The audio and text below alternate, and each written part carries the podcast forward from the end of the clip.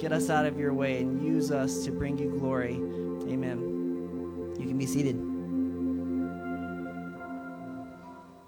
The Spirit of the Lord God is upon me, because the Lord has anointed me to bring good news to the poor. He has sent me to bind up the brokenhearted, to proclaim liberty to the captives. That is why we are here. That is why we exist. That is why Live Oak Church exists. There are thousands on John's Island from all walks of life in need of the love that can only come through the gospel of Jesus Christ. That they may be called oaks of righteousness, the planting of the Lord, that he may be glorified. We are planted to love God. We are planted to love people. We are planted to live boldly. We are planted, just getting started. Amen. If you have your Bibles, turn to 1 Timothy chapter 6. 1 Timothy chapter 6. We'll get to that in a little bit. Uh, today we're finishing, as I said, our two week um, Building Boldly uh, campaign launch uh, sermon series.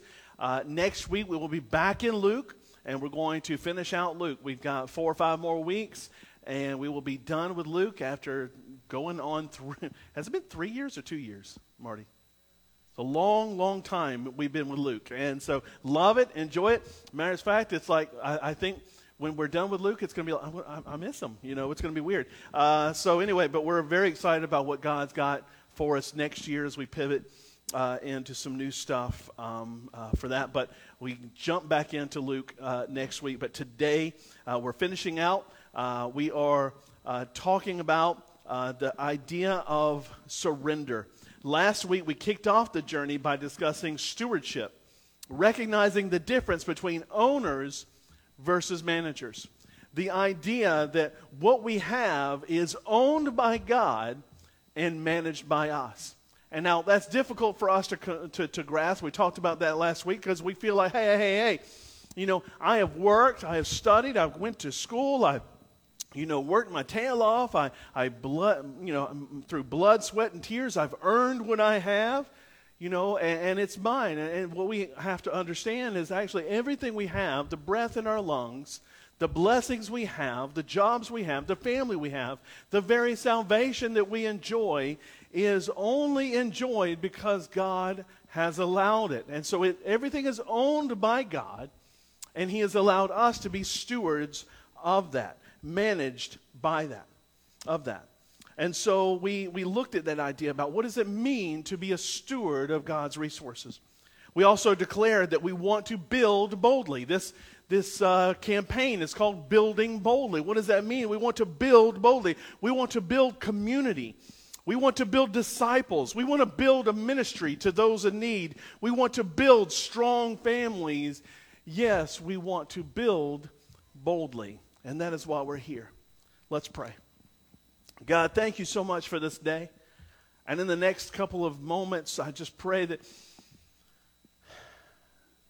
that you would anoint every word that comes from my mouth. That nothing that I say comes from me, but is first, that is not first anointed by you. In Jesus' name we pray. Amen. As I said, today we're going to talk about surrender. When we acknowledge the call to live as a good steward, it leads to a life of spiritual surrender. Throughout Scripture, we see stories that begin with stewardship that end in surrender. 1 Timothy chapter 6, in verses 17 through 19.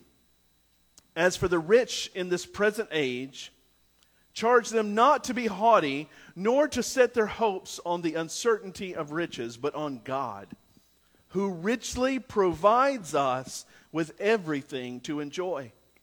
They're to do good, to be rich in good works, to be generous and ready to share, thus storing up treasure for themselves as a good foundation for the future, so that they may take hold of that which is truly life.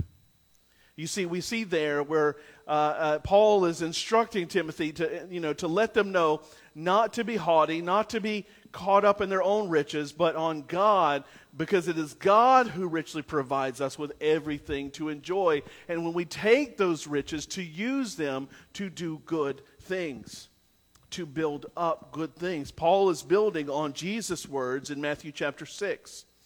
Do not lay up for yourselves treasures on earth where moth and rust destroy and where thieves break in, in, and steal, but lay up for yourselves treasures in heaven where neither moth nor rust destroys and where thieves do not break in and steal.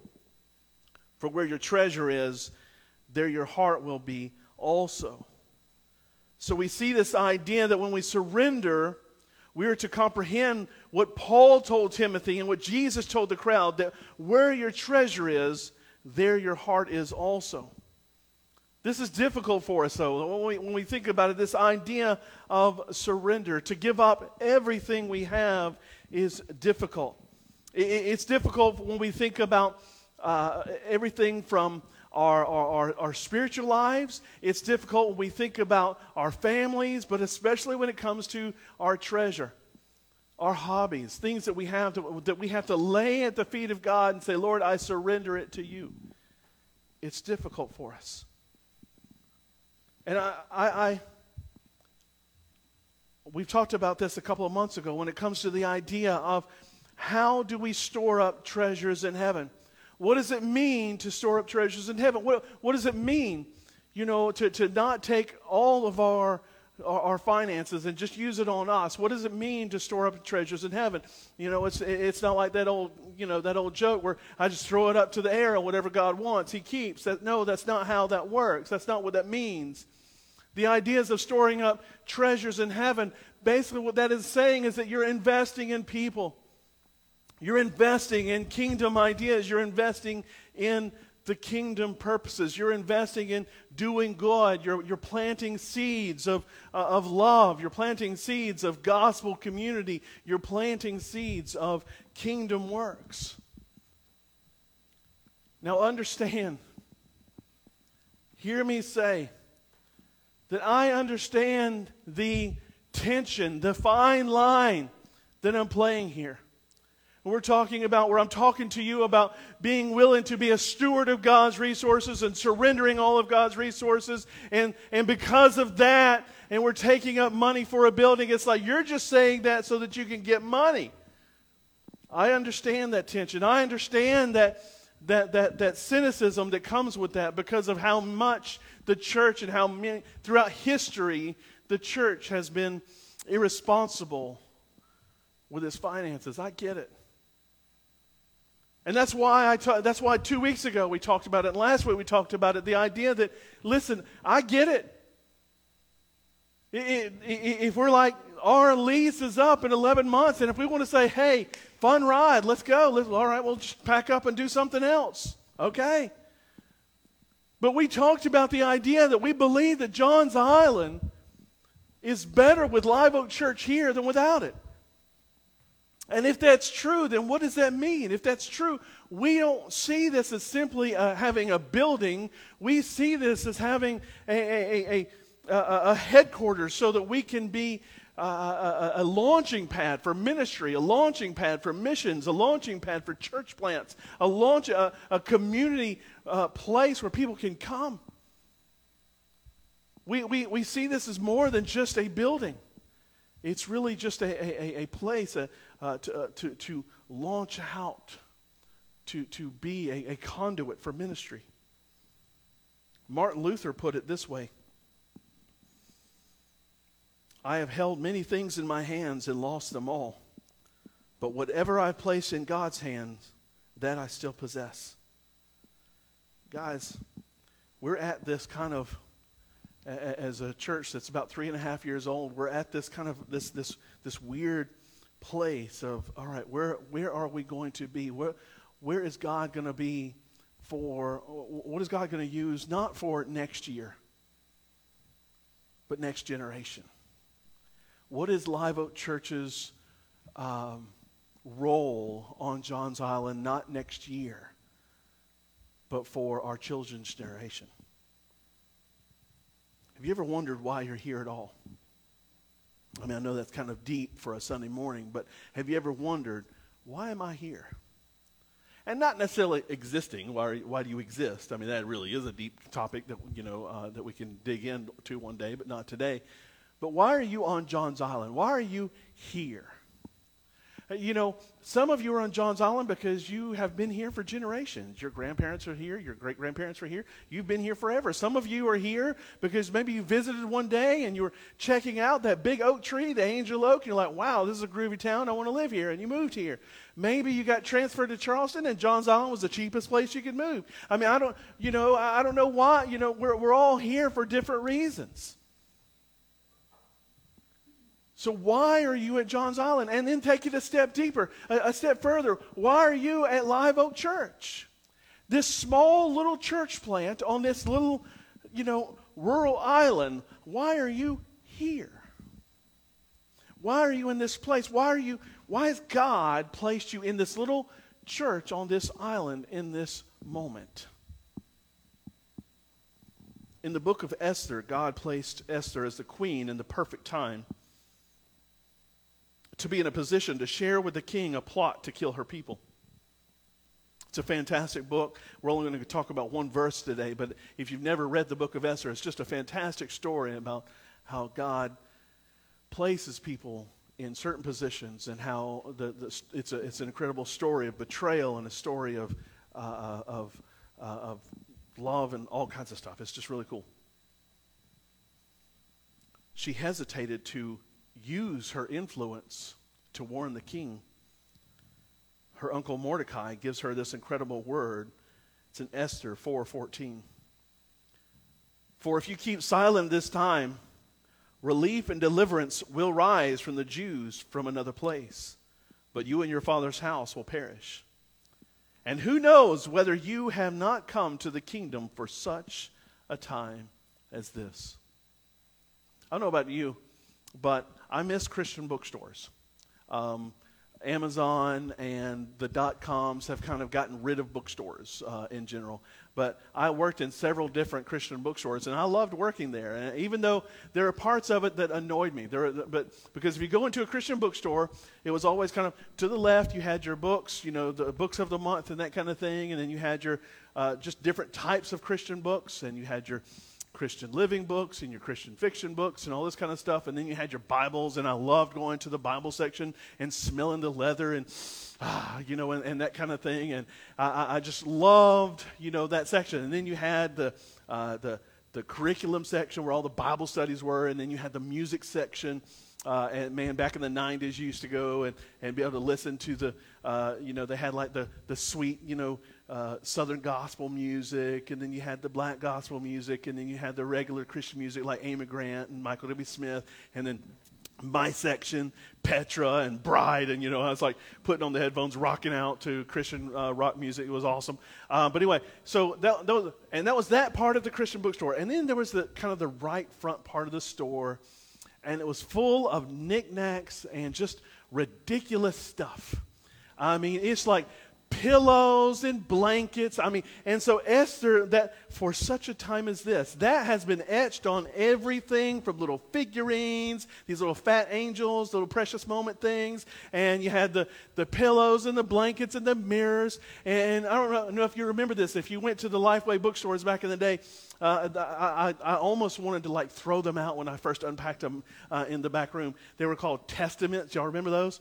They were like, honest to God, they were called Testamints, and they were mints, and they had verses written on them. And I'm like, hmm. okay. But anyway, but you know, when you think of certain verses in the Bible, for such a time as this, that was, you know, that was written on so many things in Christian bookstores. It was everywhere.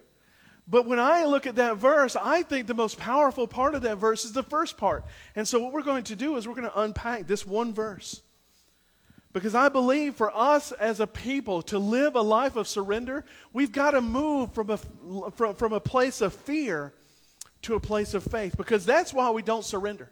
That's why you don't surrender the things that you have to the Lord. It's because of fear. It's because it's like, God, if I give this to you, then I feel like I'm out of control.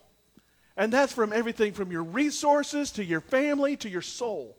Lord, if I surrender this to you, then I no longer have control, and we're afraid of that.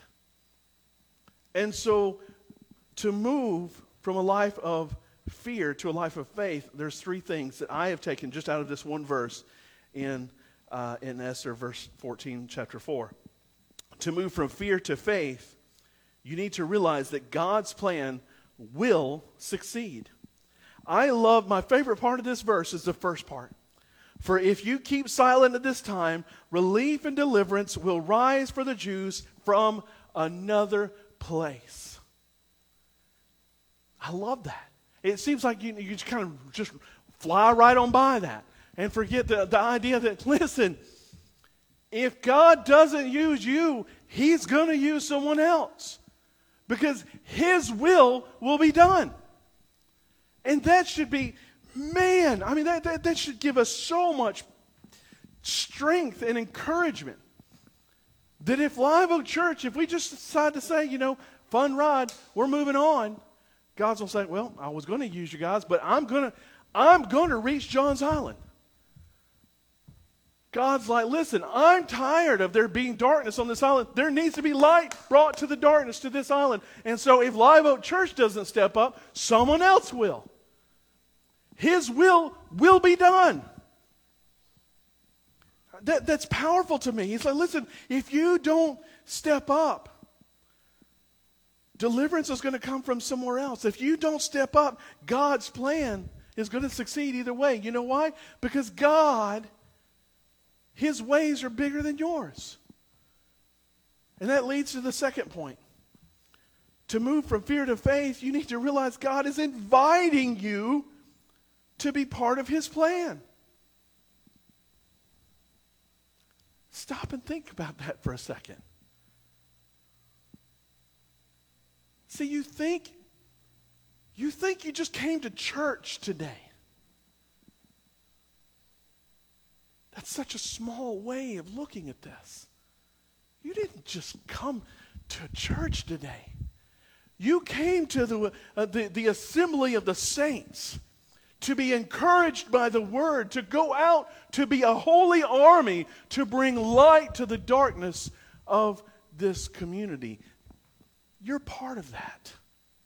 How amazing is that that God has chosen to invite you to be part of His plan? And you're like, me? And I'm like, yeah, you.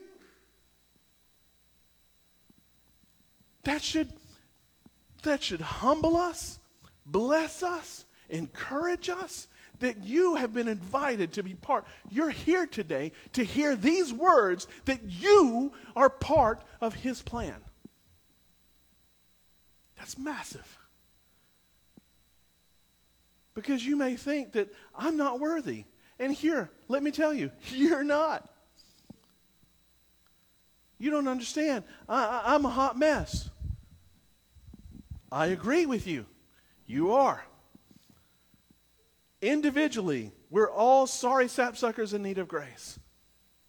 Collectively, we, with the power of the Holy Spirit, are the church of Jesus Christ. That's powerful. That is something that is huge, and He has invited you. He doesn't need you, but He's invited you to be part of His plan. Thirdly, to live a life of surrender, we must move from fear to faith. To move from fear to faith, you need to realize that you have something to offer. Esther was in a position due to her marriage to the king to bring deliverance to her people. Every one of you have something to contribute, no matter what it is. You're all created with something to contribute to God's kingdom purposes. No matter what your gifts are, no matter what your talents are, whatever they are, God can use them for kingdom purposes. Storing up treasures not on earth, but treasures in heaven. I believe with all my heart that God has called you for a reason. I believe that you are here for such a time as this. I didn't say this in the first service, and I was kicking myself.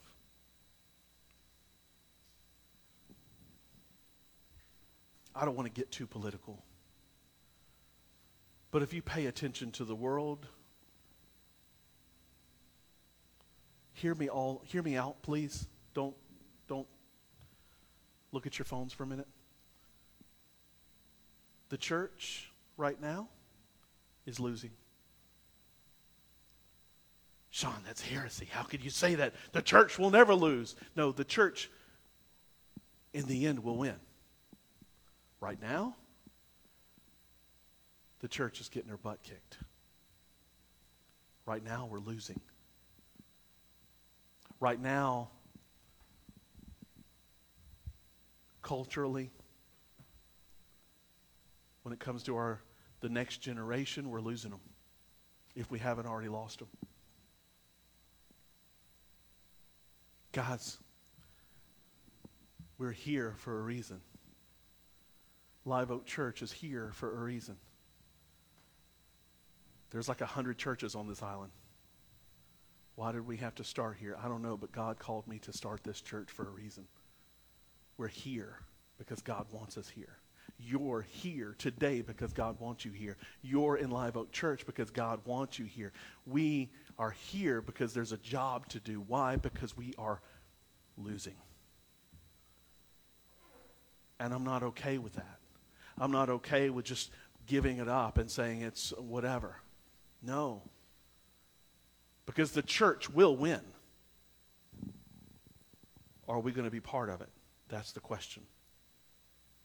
The big idea of the day is all that we've been given to us has been given to us so that we may surrender it for His glory. And the big question is this Can He trust us with His blessing? Can He trust us? We are a conduit for God's blessings. As we looked at the passage last week, we are stewards of the Master's treasures. Can He trust you with those blessings? Can He trust you with those treasures? I get. I get that it's easy to hear me say this today because we're trying to raise money. And for those of you who are relatively new, it may be easy to be cynical about that. I get it. For those of you who know me, know my heart, know that I would do anything not to ever have to talk about money, but to talk about vision and to talk about the commitment we have to reach the lost and to be a light to the darkness. That's my heart. And that's what I hope that we will capture. And when we talk about surrender today, the idea of surrender is not only talking about surrendering the resources God has entrusted to us, but really also being able to surrender everything, and that's hard. Because we feel like we own it. But let me tell you how quickly that can turn. You feel like everything's going great because you own what you have, because you've worked really hard for what you have. Until you get that phone call, hey, our company is downsizing. I'm sorry, but we have to let you go. How quickly you feel out of control. It was one year ago today that we were in our small group. And my son, all of a sudden, he just couldn't breathe. He was choking. He was gagging. We didn't know what in the world and it was getting worse and worse. And so Audra took him to the hospital. I was like, eh, it'll be fine. Give him some Benadryl. He'll be okay. And about 2 o'clock in the morning, she texted me and said, hey, they're admitting him into the hospital. He was in the hospital for over two days. We still don't know what in the world's wrong, what happened. But it scared even the doctors. I mean, they're hitting his legs with Epi, EpiPen after EpiPen. All of a sudden that night, I realized, whoa, that was fast. we can go from a sense of total control to out of control like that. And so I'm just saying that rather than settle for the illusion that you're in control anyway, understand that everything is God's, including our soul, and be willing to step up and surrender and say, God, I lay it at your feet and I surrender. I surrender everything. I surrender my resources to you. I surrender my family to you. I surrender my job to you. I surrender my talents to you. I surrender my soul to you today.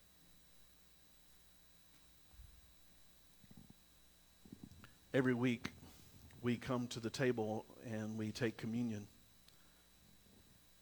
And we do this because it is the perfect example or perfect symbol of what Jesus did for us on the cross. We're going to be talking about this the next couple weeks as we pivot towards the cross.